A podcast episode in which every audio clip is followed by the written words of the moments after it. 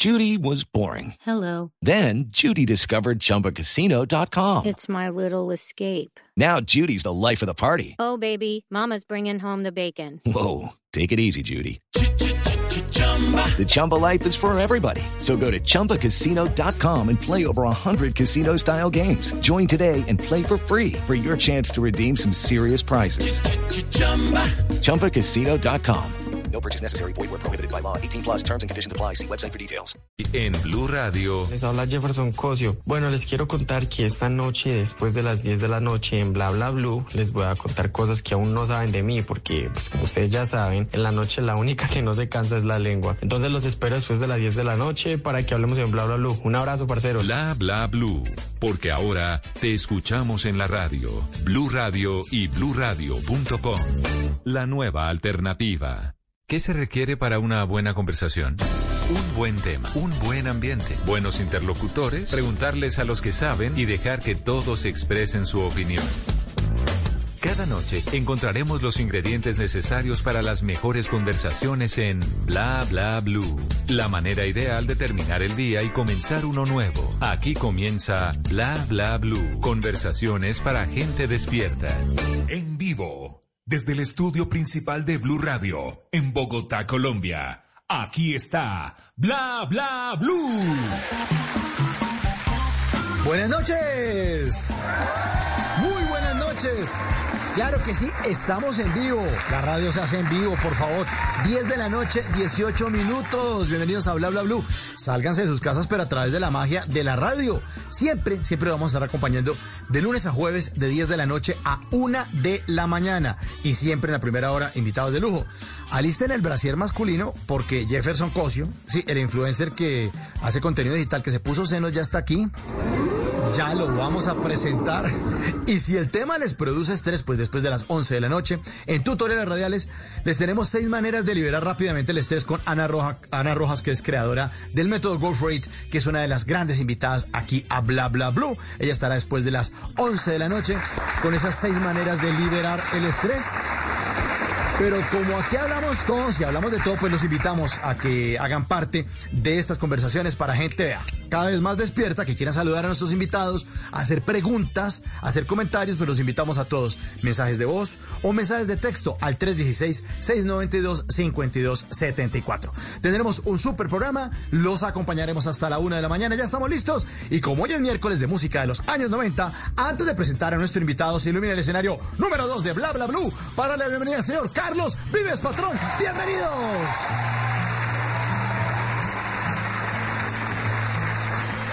Como la luna que alumbra por la noche los caminos, como las hojas al viento, como el sol espanta el frío, como la tierra la lluvia, como el mar espera el río, así espero tu regreso a la tierra del olvido.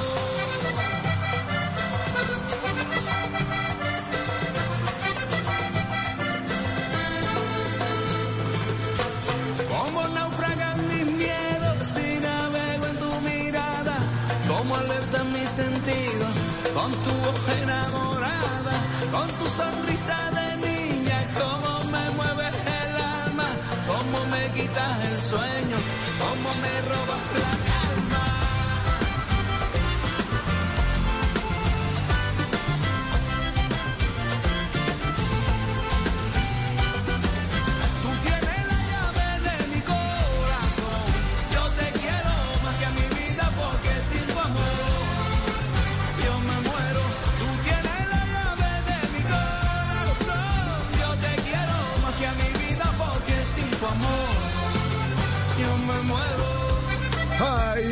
me muero por hacer bla bla blue y estarnos acompañando a todos ustedes hasta la una de la mañana. Concierto de Carlos Vives en vivos de la Bahía Santa Marta. Saludo para todos los amarios que hasta ahora nos escuchan. 27 grados en Santa Marta y me dicen que ya está listo nuestro invitado. Bueno, nuestro invitado esta noche ha sonado mucho en los últimos meses por unos implantes de senos y porque sufrió un accidente.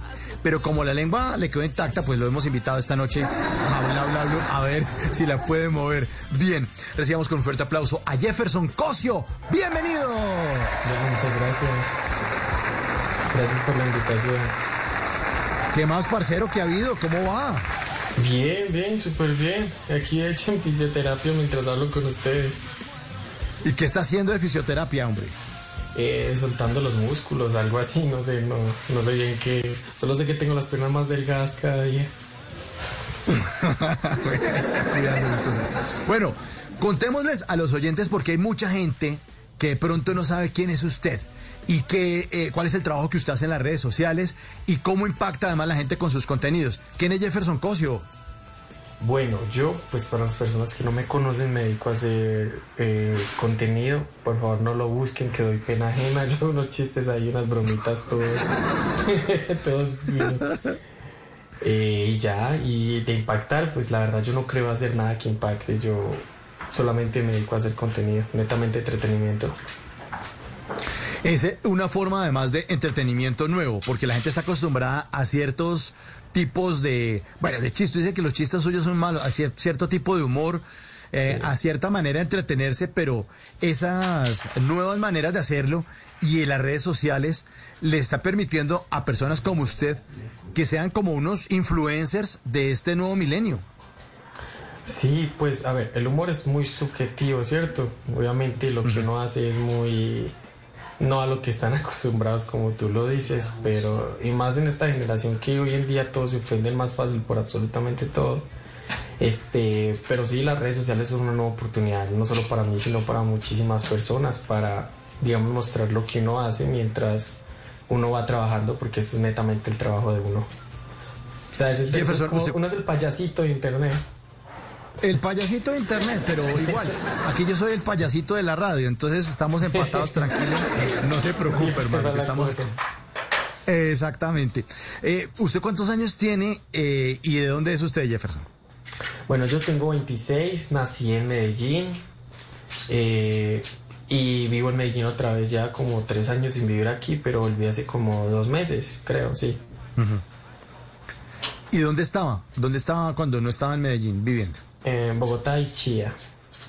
En Bogotá y Chile. Bueno, ¿y usted cómo empezó a hacer esa carrera y esos contenidos por las redes sociales? ¿Por qué le dio por generar contenidos? Pues, a ver, yo era, yo antes modelaba eh, y mis redes sociales eran netamente eso, el man súper serio, no más fotos así profesionales de modelaje, cara seria, no hablaba casi. Eh, y, a- y eso se reducía a mis redes sociales. Pero eh, por más que modelar, yo odio tomarme fotos, o sea, yo netamente lo hacía por dinero. Entonces llevaba sin alimentar mis redes sociales en febrero del año pasado, llevaba ya eh, que como una semana, 10 días sin subir nada a Instagram y ese seguidores bajando, interacción perdiendo, y yo como, ah, vamos a subir un video de los que le hago a mi hermanita porque pues yo siempre le echo bromas a ella, literal, desde pequeñitos, toda, toda la vida, y ella a mí. Entonces yo, no, ¿será que lo subo? ¿Será que no lo subo? Qué pena, qué ir a la gente, qué pato. Pato es una expresión pues de aquí como qué payaso, que... Y ya, qué hijo de madre, vamos a subir ese video. Eh, lo subí a Facebook cuando al otro día disque 10 millones de vistas, había subido más No. de 100 mil seguidores, había subido 30 mil seguidores y yo ya un año estancado en 500 mil seguidores en Instagram y me subí 30 mil en un solo día y yo como, ¿qué carajos? No, esto tiene que ser casualidad, ese video subía, subía. Pero, pero un momento, Jefferson, un momento, Jefferson, estancado en 500 mil seguidores en Sí. Instagram. Sí, estancado O sea- porque es que yo llevaba dos, Uy, dos ya años en uno, pues. Instagram. El primer Ajá. año me subía a los 500 mil y el segundo No, año ¿cómo? no subía ni bajaba. A eso me refiero con Pero ya- estancado. Pero ¿qué hizo en el primer año para tener 500 mil seguidores? O sea, ¿estaba modelando fotos. calzoncillo? ¿Qué estaba haciendo? Sí, sí, sí, literalmente, literalmente. De 10 fotos mías, se que 9 despertaron. eran en boxer. que 9 eran boxer y una vestido, si acaso. Entonces, digamos, hasta ahí me subí, pero como que no cogía más público, me quedaba hasta ahí. Entonces, bueno, pasó una semana del video y todavía estaba dando o sea, ese video. Y yo como, "Mm, pues a ver, vamos a ver si es casualidad. Cogí un montón de cortos de videos. Venga, ¿y ¿sí? qué hizo el video? Eh, ¿El video, el video qué decía? ¿Que- ¿Que cómo era la payasada Eh, con su hermana? Le di un condón, le metí un pan con, con crema de manos, le metí un, un crema de manos a un condón y se lo metí en un pan y se lo di. Ay, no sea tan Ese coche. video tiene como 300 millones de vistas en Facebook en este momento. Como es de. Sí. Y, y su hermana, Entonces- venga, usted dice que tiene, tiene, usted tiene dos hermanas, dos hermanas menores, Ajá, ¿no? Dos hermanas. ¿Cuántos correcto. años? Bueno, ¿cuántos años tenía su hermana cuando usted estaba haciendo eso? Cuando le hizo la bromita del condón. No, eso fue el año pasado. Ella tenía, bueno, yo no sé cuántos años tiene ella. Yo creo que tenía como 23 o 22. Ni pues estaba grande. Y entonces, sí, ¿qué pasó? sí. Subió el video y la locura furiosa. Todo el mundo toteado de la risa. O sea, fue absurdo. Entonces a la semana, yo para ver si no era casualidad, yo cogí, porque Facebook para pagarte los videos deben durar mínimo tres minutos. Entonces yo cogí puros... Oiga, ¿verdad? ¿Cómo funciona sí. eso? Venga, para los ígnaros, cuéntenos, ¿cómo funciona Facebook? ¿Cómo funciona YouTube para hacer billete? ¿Y, y cuánto Bueno. tiempo tienen que durar los...? ¿Cómo funciona Vaina? Para las personas que vayan apenas a empezar, yo les recomiendo 100% Facebook por encima de todo. El algoritmo de Facebook te ayuda más a ser viral. O sea, puede, exp- puede- a veces tú, tú consumes Facebook. Pues No, yo es que lo que pasa es que- Sí, yo tenía Facebook, pero cuando salió Twitter y me volví tuitero, yo fui en algún momento Ah, tuitero influyente. Y, y no dejé la vaina porque me encantaba meterme a Twitter todo el día a insultar, pero dejé de insultar, entonces ya no soy tuitero influyente. El algoritmo me, me ignora. Sí, Ya es tuitero sí. del común. Sí, sí, ya no, no le hago Ah, a entonces Facebook a ti te pone, cuando estás viendo videos, te arroja videos que, de gente que tú ni sigues. Entonces, eso me refiero al algoritmo de Facebook. Es muy chévere porque te lleva, te puede hacer viral. Facebook paga siete veces más que YouTube, entonces para la gente que vaya a comenzar, yo lo tiraría ahí. Monetizar en Facebook es muy fácil porque solo debes tener 100 seguidores y en un transcurso de 60 días tienes que recolectar 30 mil reproducciones que mínimo duren 60 segundos cada reproducción. Espere que estoy anotando, espere. Despacio porque de pronto me devuelvo a Facebook. Espere, es que ya para ganarme el billete suyo mensual necesito aquí. Eh, pero que tengo que tener más de 100 seguidores en Facebook. Sí, otra vez. 100, pero y en después, una fanpage, perfil no sirve. Ah, una fanpage. Ok. El perfil normal de uno de yo soy no sé qué y nacido no sé dónde. No, No, ese perfil no. no. sirve, no. No monetiza. Ok. Ok, bueno, y entonces después de que tengo 100 seguidores, tengo que subir un video y tengo que tener qué requisito? No, no, no, en varios videos, o sea, debes Ah, tener varios, es 30 mil reproducciones mínimo de 60 segundos cada una, pero tienes dos meses para recolectarlas, o sea, puedes subir 30 mil videos y que cada uno tengas una reproducción. ¿Qué ejemplo tan Ah. ambiguo acabo de dar, pero igual? 30 mil videos en dos meses, imagínate. No, pues imagínese, toca uno madrugar. Bueno, y entonces, entonces de- cuando uno tiene esto, Facebook le empieza uno a pagar por esto, porque la gente está viendo A los ver, videos. El método de pago de Facebook es. De pronto tú que no consumes Facebook no te vas a dar cuenta, pero las personas que están escuchando y sí. A ver, si estás viendo un video, en la mitad de la nada te lo interrumpen, un anuncio de 5 o 10 segunditos. Ahí, al usted ver ese anuncio, le están pagando a la persona que subió el video. A veces lo interrumpen y usted ni se da cuenta porque no sale ese anuncio ahí grande que le interrumpe el video, sino que sale una como una especie de banner abajo Sí, del sí, video. sí, y tú ni cuenta te das. Y ahí le estás le estás generando ingresos a la persona que le ves el video. Entonces Mm, digamos es bien rentable por ese lado. O al menos para mí que tengo el Facebook pues más visto de todo Colombia. ¿Y Facebook dónde le consigna a uno esa plata? ¿O cómo se, o eso la se la- bancaria o sea, es hermoso eso. ¿Sí? porque no es que Uno abre una- con PayPal o sea te puede abrir te puede puede ser con PayPal y todo eso pero nada. Eso llega a mi cuenta de Bancolombia. Como una transferencia internacional cualquier otra así no hay no hay que molestar con absolutamente nada eso llega ahí Solamente Pues, crear contenido, o sea, hacer cosas divertidas para que la gente se meta a darle clic. Exacto, exacto. Y pues como tú sabrás, como dije ahorita, el humor es supremamente subjetivo, entonces no es que vayan a ganar dinero solo las personas que hacen bromas. Obviamente hay personas que quieren ver, no sé, contenido motivacional, contenido educativo, entonces hay para todos. Hay Claro. para todos y, Y el y algor- que se animen, no, o sea, Claro. no, es que, como te dije, mira, yo, yo casi que no subo mi video. Es que no te terminé de contar la historia, pero a la otra semana Bueno, cuente, termine, termine, yo, termine. yo cogí y subí puros corticos de videos que había grabado hace dos, tres años de esas bromas que nos hacemos toda la vida. Y también el video súper viral y yo, ah, no, esto es lo mío. Y empecé así y, o sea, y en un año he subido 9 millones de seguidores en Facebook, eh, aumenté 3 millones 700 en Instagram porque tenía 500 mil. Eh, creé un TikTok y también tiene 4 millones 200. O sea, y todo apunta a esas bromitas que yo no quería subir, que porque ay no tan pato, qué pena. Entonces, a la gente que lo intente, que leen con toda, que soy para todo el mundo. Claro, para todos los gustos, no solo bromas, porque Sí, de pronto, exacto. si uno se dedica a hacer recetas o lo que usted está diciendo, a hacer cosas motivacionales o a enseñar a tejer, pues A tejer, el algoritmo coge a la gente que todo. tiene los perfiles y, y les va botando los Exactamente. videos. Ah. El algoritmo de Facebook es increíble porque usan, o sea, te quieren ahí enganchado todo el tiempo.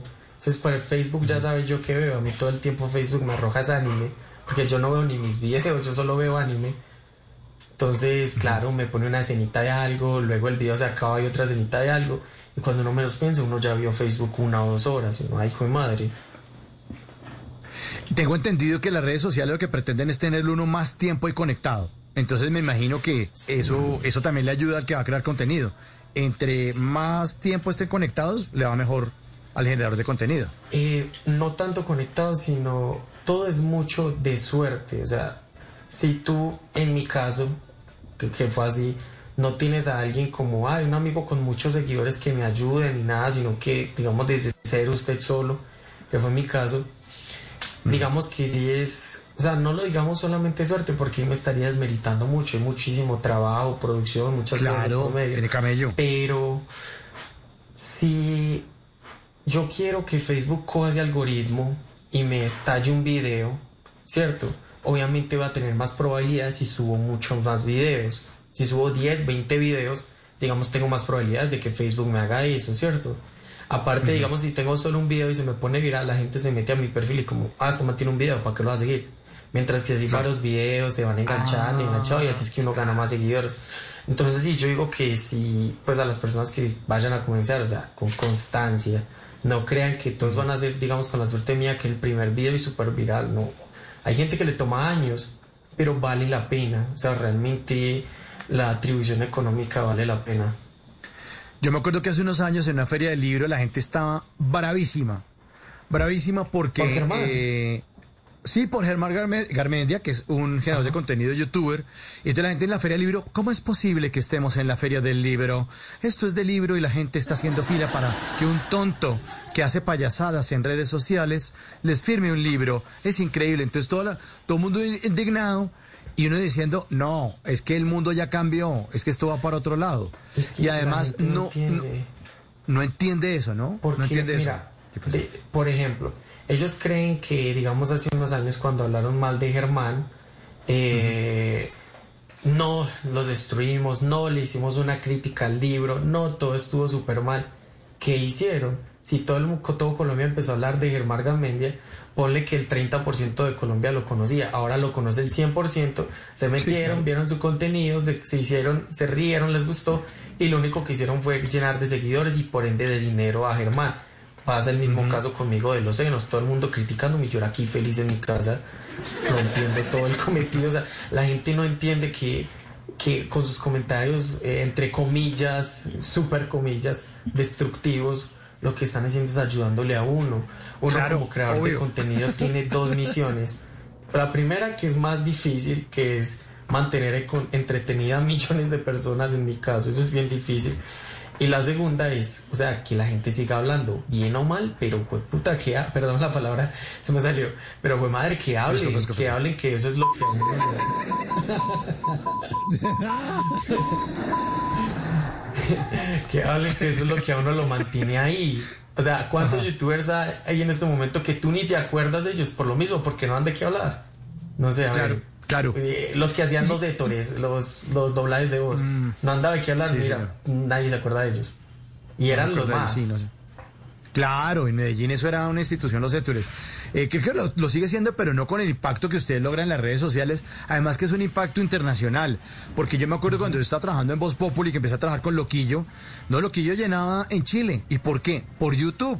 Dice, pero ¿cómo así? Pero es que él sale aquí en Sábados Felices eh, y sale aquí... Ah, bueno, en esa época creo que había alcanzado a salir en Muy Buenos Días. Sale Muy Buenos Días y no sé qué, y en radio y ta, ta, ta.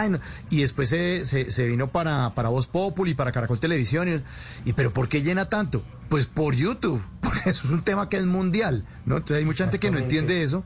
Y lo que pasó incluso, volviendo al tema este de, de la feria del libro, de la crítica, me acuerdo que en ese momento eh, Daniel Sampero Espina acaba de sacar un libro Y al ver este fenómeno, le dio por volverse youtuber. Entonces, que era, que era un youtuber de cuarenta y tantos años y eh, encontró, y él mismo le dio doble clic, literalmente, a, a su carrera, porque la mandó toda a digital. Y allá descubrió un mundo y un universo que no lo podía des- descubrir o no lo podía experimentar en las columnas de opinión de la revista Semana, ni en las cosas que él hacía en Soho, porque fue director de Soho y puso mucha gente a investigar y a divertirse y a hacer cosas bacanas, pero Claro, hasta que llegó al mundo digital, claro, o sea, y además una libertad El mundo cambió, el mundo. brutal. O sea, hoy en día la gente no le quiere pagar pautas, no sé, a, a- a Caracol, a RCN, la gente, a los periódicos, la gente ya, por ejemplo, le quiere pagar pautas es a uno, porque, o sea, ya entiende el cambio y todo se está dejando es a las redes sociales.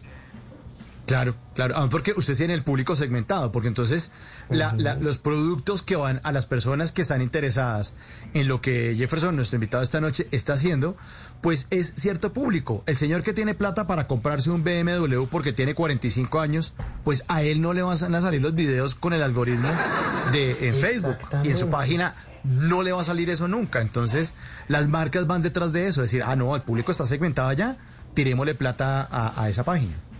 Exactamente, eso es lo que aprende la gente, pero yo siento que van a pasar muchos años antes de que lo haga. Pero ¿no será que la pandemia que ha acelerado cosas nos aceleró también un poquito eso? ¿Usted cómo ha sentido en este último año su movimiento en redes?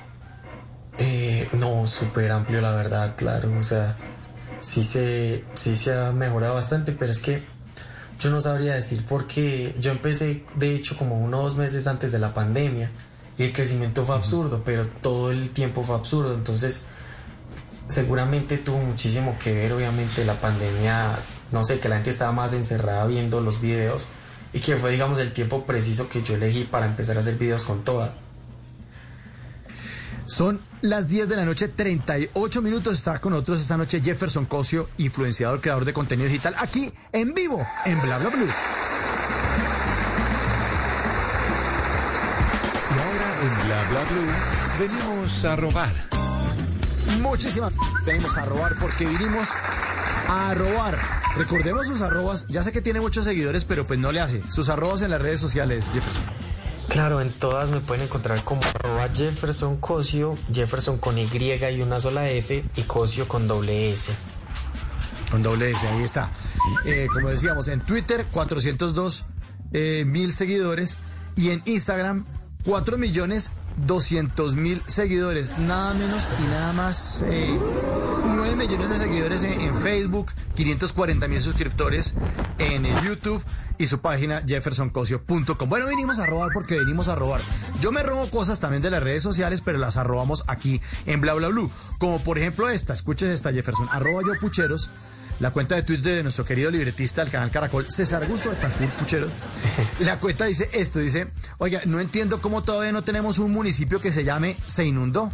Sí, claro, ya tenemos baudo y apartado. que tengamos se inundó. Arroba Nicolás Guión al piso, SGZ en Twitter escribió lo siguiente, dice, solo Dios y el portero de mi edificio pueden juzgarme. Sí, claro. Buenísimo, buenísimo. Buenísimo. Que, le- le, le, vea uno de las porquerías de domicilios o la clase de gentecita que está entrando, ¿no? Pues, El, el vigilante es el que sabe perfectamente cuáles son los movimientos de uno. Vinimos a robar porque venimos a robar. Arroba textos de libros en su cuenta de Instagram. Posté una foto en la que se lee los- la siguiente frase. Dice, los ojos besan mucho antes que la boca. Es verdad. Esa está buena, esa está buena. Los ojos besan mucho antes que la boca. Bueno, y este último vinimos a robar porque venimos a robar. Arroba José Herrera en Instagram posteó el siguiente diálogo. Dice, un diálogo en una, tienda, ¿no? Dice, señora, me vende 12 empanadas, pero me cambia el ají por salsa rosada. Claro, joven, claro que sí. ¿Se las empaco en bolsa normal o en princesita Disney? Vinimos a robar porque venimos a robar. Blue. Conversaciones para gente despierta.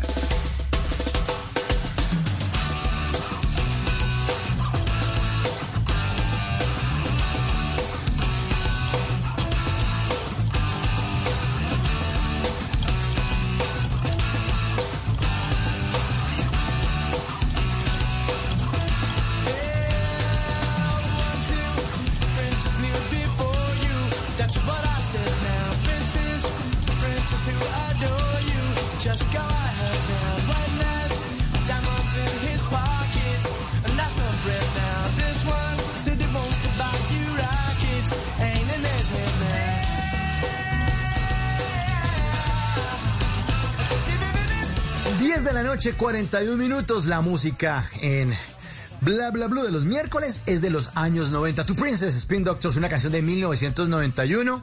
Los papás de Jefferson ni se conocían en esa época.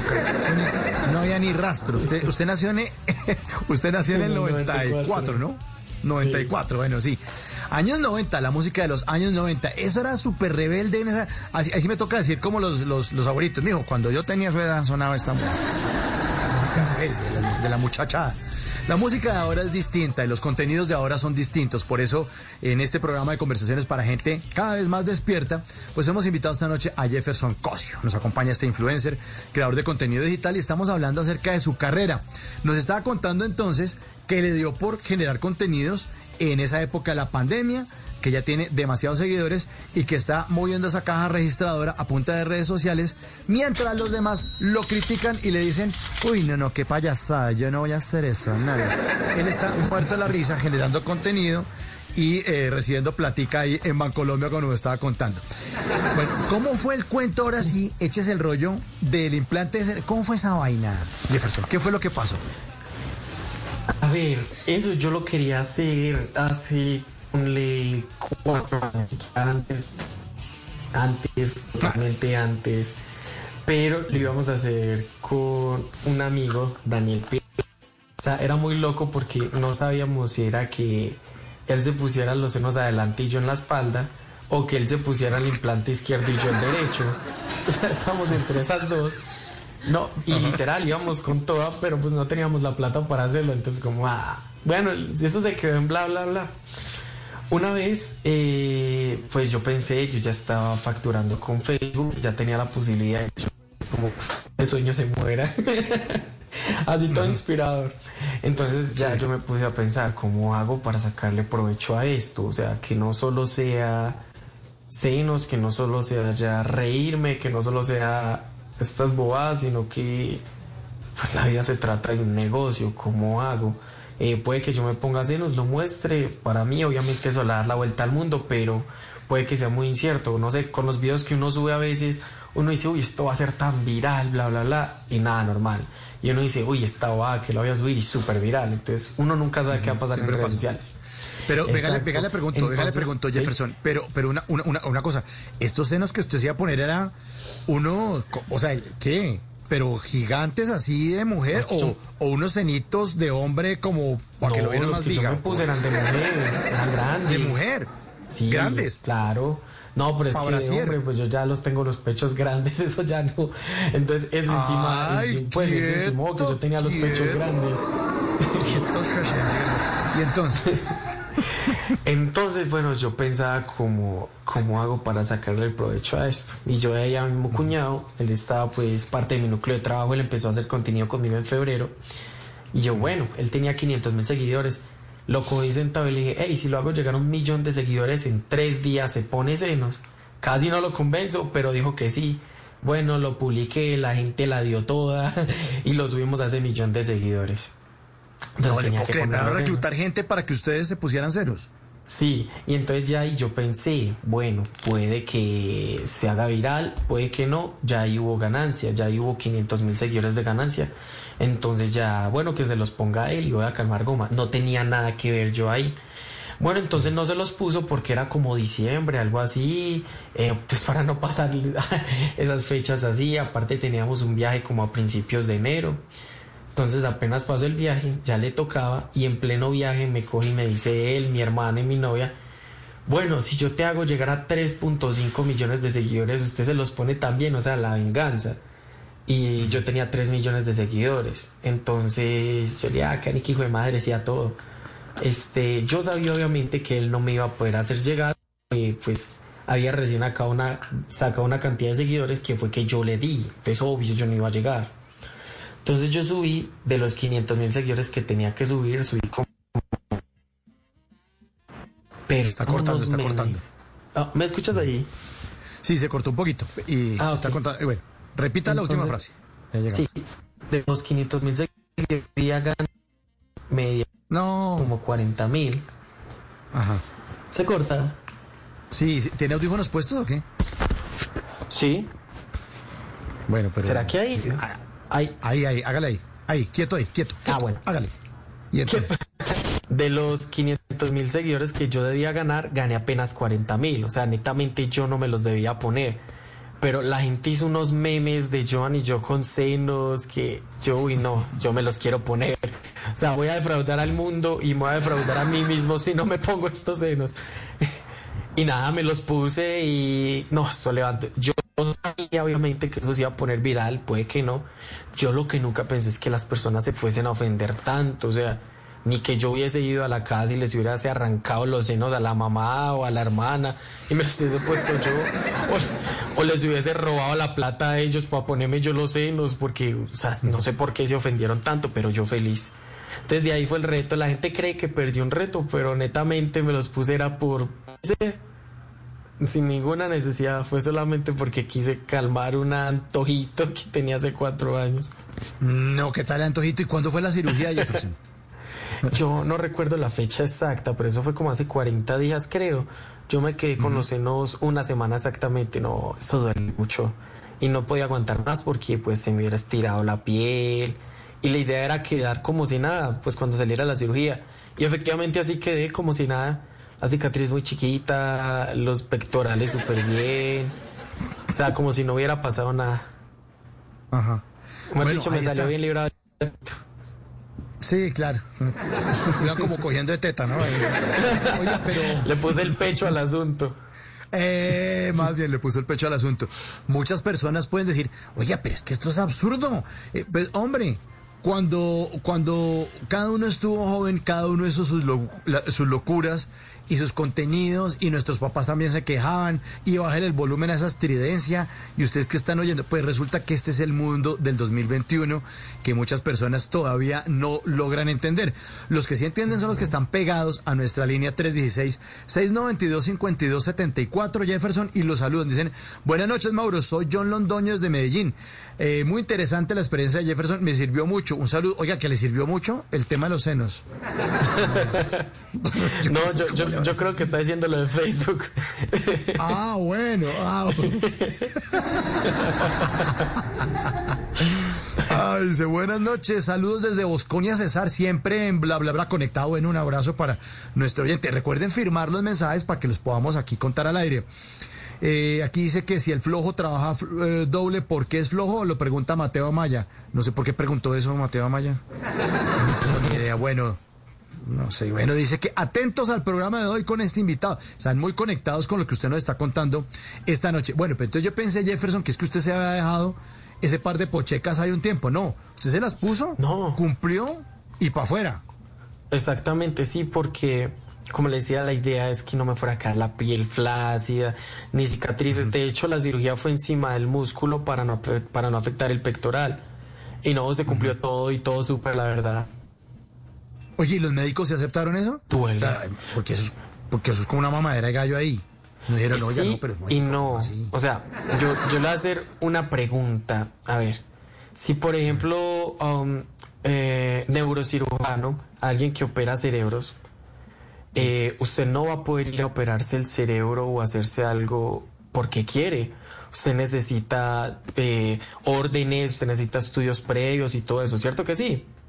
Sí, claro. Obviamente. total. Entonces, si yo voy a un neurocirujano y me voy a operar, entonces qué falta de ética y pues así de chiste, como, ay, quiero que tenga tener un hueco en la cabeza.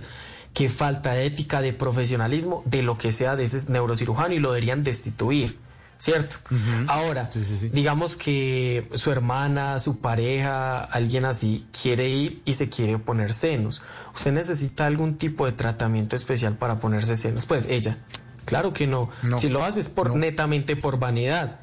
En el mismo caso estuve yo, yo lo hice por vanidad, o sea, muchos, muchos, muchos hombres se operan cada día. El problema es que yo soy influenciador, entonces ahí sí me van a tirar duro. Este, Entonces yo la verdad no veo por qué haya algo malo con el médico. De hecho siento que se exageraron un poquito conmigo, porque con nosotros, con Joan y conmigo, porque nos pusieron a hacernos exámenes psicológicos y psiquiátricos, dos psicológicos y no Pues psiquiátricos. claro. Yo también los hubiera mandado para el psiquiatra unos seis meses antes del- de Me la- quiero- de la cirugía. Porque si uno se quiere poner senos, no hay ninguna restricción en Colombia que diga que se pueden poner, que no se puede poner senos. Eso es netamente vanidad. Cirugía estética, como lo dice su nombre. Entonces, no, para mí ni él ni ningún doctor está cometiendo nada malo. Y si pues no han visto un hombre con senos, que vaya al centro, que allá los tenían más grandes y el cabello más largo que yo.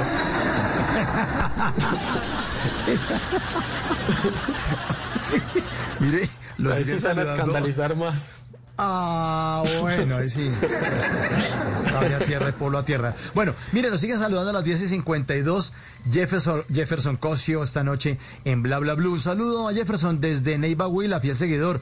John Anderson Aley. Un saludo para John. para John. Sí, señor, para los seguidores. Oye, usted usted seguidores en todo el mundo, me imagino. No solamente en Es- Colombia. Sí, según las estadísticas, sí. Sí. ¿En dónde tiene más? En Colombia, por supuesto. Colombia, después México, después eh, Estados Unidos y después Argentina, en ese orden. Wow. Bueno, a ver, quisiera uno estar tan famoso como Jefferson.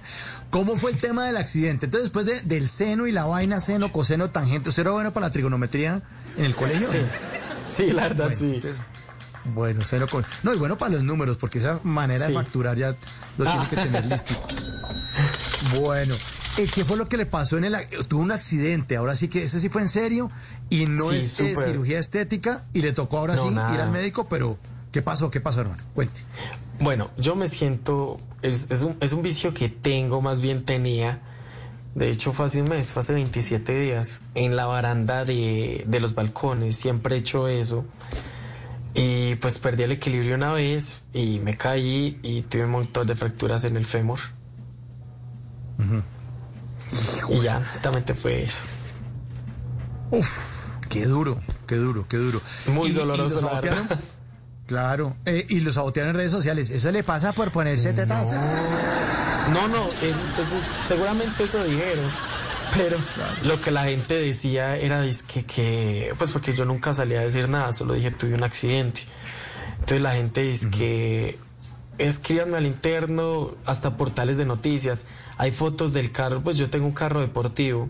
Hay fotos del carro de Jeff accidentado, yo se las envío. Eso fue un accidente en su moto. Eso fue un reto que le salió mal. Dice que hizo enojar a la hermana y, y ella lo empujó por no sé dónde. Que unos narcos le, les quebraron las piernas. O sea, hay de todo el mundo diciendo de todo y yo aquí calladito. Y yo nunca salí a desmentir nada porque pues lo que te decía ahorita, todo eso me conviene que lo hablen. Claro. Entre más hablen, más lo buscan. Entre más lo buscan, Ah, sí. se mueve la caja registradora. Algo Oiga, pero, así, sí. pero es- el accidente que lo tiene, lo tiene ahorita con fisioterapia. Sí, o sea, yo voy a caminar en aproximadamente, ha pasado un mes, yo le pongo que otros cuatro o cinco más. Uy, qué duro. Sí, no, tengo la naguita ¿Enyesado más talla. No, no tengo yesos, tengo tutores internos. Sí, tengo las piernas de Robocop llenas de anillos. Y qué duro, qué duro. ¿Y en- en- dentro de cuatro meses va a poder entonces caminar? Aproximadamente, sí. Ay, qué vaina tan dura. Bueno, mire, lo, lo siguen, lo siguen saludando aquí en el 316-692-5274. Ah, gracias por eso. Lo saluda. Margarita le dice, hola chicos de Bla Bla Blue y Jefferson. Mi hijo lo seguía y me sorprendió cuando me mostró el video de los senos. Quedé con la boca abierta y aterrada. Pero luego me mostró otros videos de la labor social y me volví fan. Ojalá continúes haciéndolo la labor social y esas locuras. ¿Qué labor so- social está haciendo Jefferson? ¿Qué hace ¿Ves, usted? ves lo que te comento? O sea, exactamente ahí aplicó el caso de Germán. Todo el mundo, o sea, yo sé que a mí ya todo Colombia me conoce gracias a esos senos. Muchos obviamente empezaron con malos términos por los senos, pero se quedan a ver lo que uno hace y quedan de seguidores, de fans, de lo que sean, queriéndolo a uno. Bueno, ¿qué labor social hago? El 30% de todos mis ingresos va a labor social mes a mes. Entonces yo pues la verdad ayudo a 43 fundaciones, eh, rescato cientos de perros en condiciones precarias. Eh, de hecho, tengo 11 perros que todos han sido adoptados o rescatados.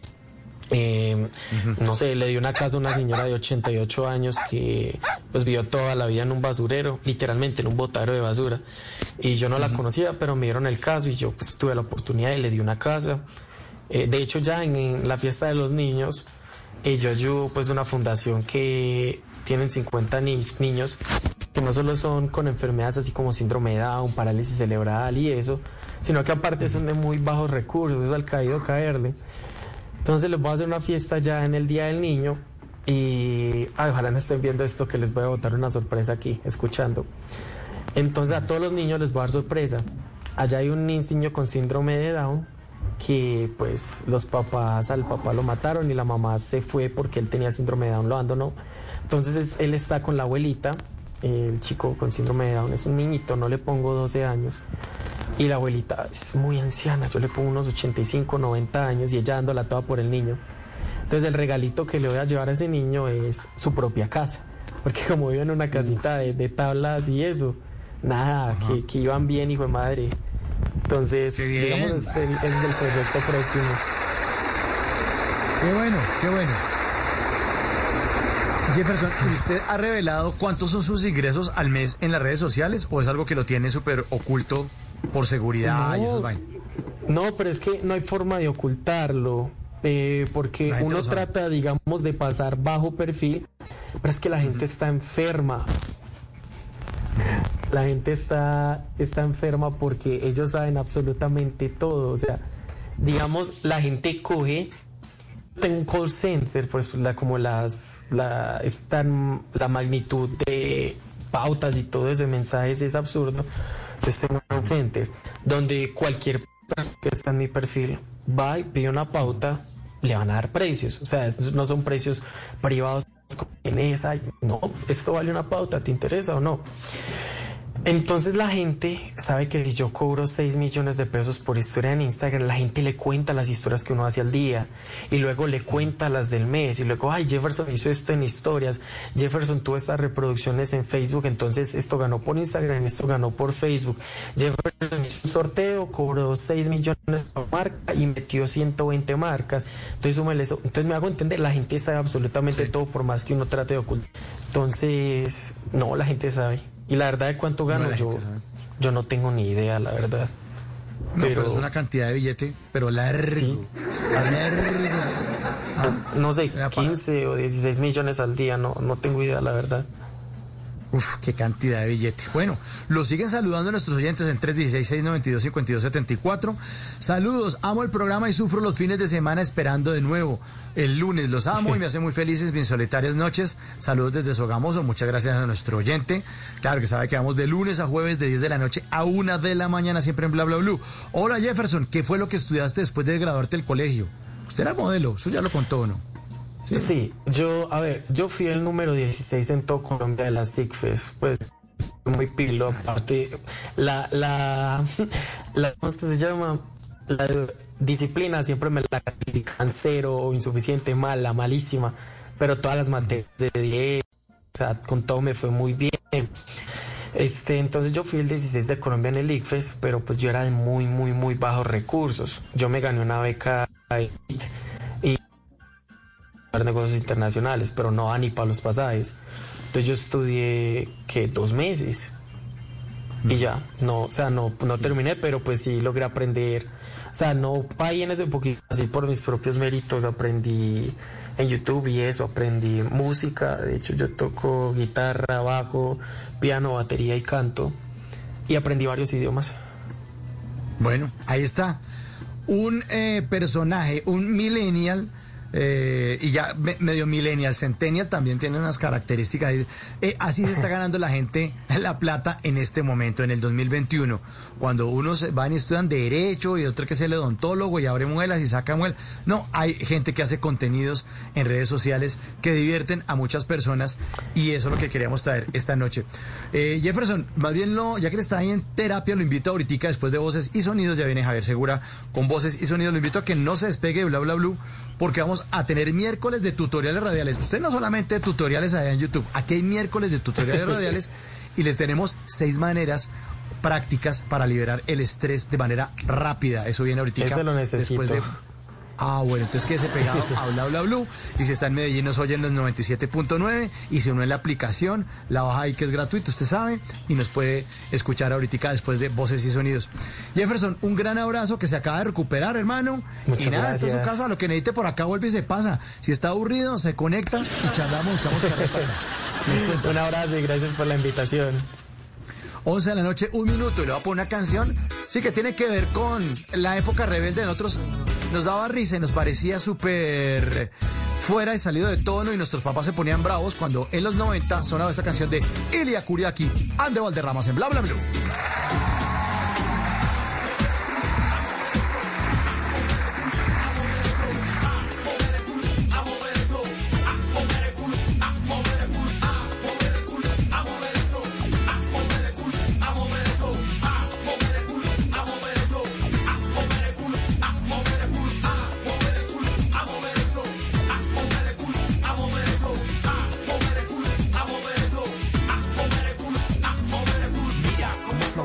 Simplemente le brindo ritmo al mundo perro. Tengo el infierno genital, que su cuerpo suba, su transpiración es digital, es como una pluma. Yeah, su brilla más y más, me atrae con su dulzura, yo mi cuna dormirá. Quiero su uva, imagino su sabor es chocolate, y que le gustaría que descubra la espuma de su valle. En las noches la única que no se cansa es la lengua.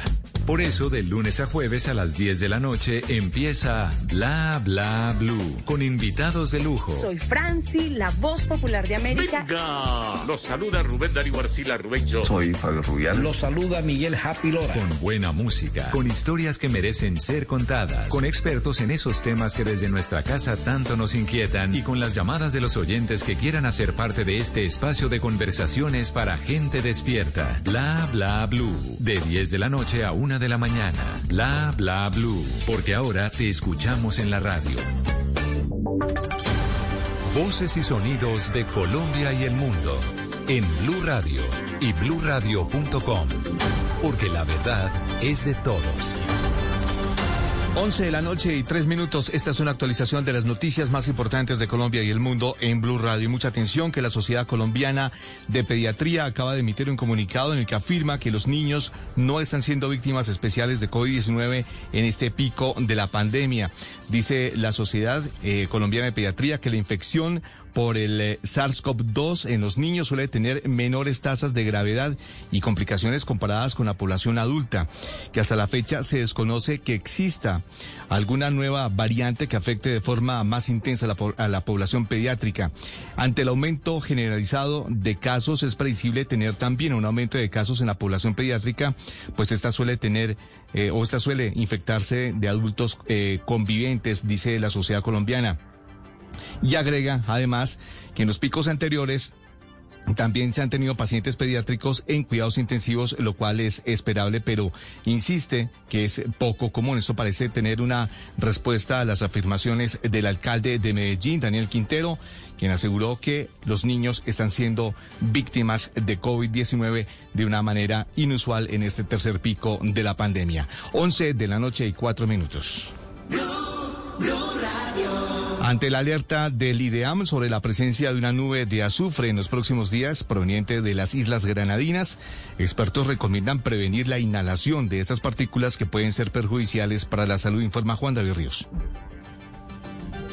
Las partículas que provengan desde las islas Granadinas por la erupción de volcán aquí a Colombia pues puede provocar enfermedades infecciosas en las personas. Los principales síntomas que genera este dióxido de azufre son irritación de la piel y los tejidos y también en membranas mucosas, tanto en los ojos, la nariz y la garganta. Según varios expertos, la mejor forma para evitarlos es con ropa de manga larga. Esto es para tener la menor exposición al ambiente y obviamente el uso juicioso de los tapabocas. Sin embargo, el llamado es a la calma. Si los síntomas se llegan a presentar, sobre todo en la piel, se manejan muy fácilmente con algunos medicamentos y cremas tópicas. Es algo incómodo, pero en realidad no está en riesgo la vida de ninguna persona debido a esta nube de dióxido de azufre.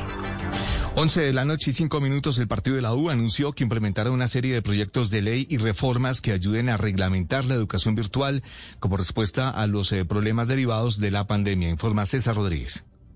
En un foro virtual del partido de la U, la presidenta de esta colectividad, Dilian Francisca Toro, anunció que van a liderar una legislación que reglamente la educación virtual real en la educación media. Eso como complemento a la educación presencial. Además, como una respuesta a los problemas derivados por la pandemia del COVID-19. En este foro, la viceministra de Educación, Constanza Alarcón, resaltó los retos de los procesos de capacitación para el personal de maestros desde el inicio de la pandemia, para lo cual han implementado diferentes estrategias para aportar a la alfabetización en temas de tecnología, como la Contacto Maestro.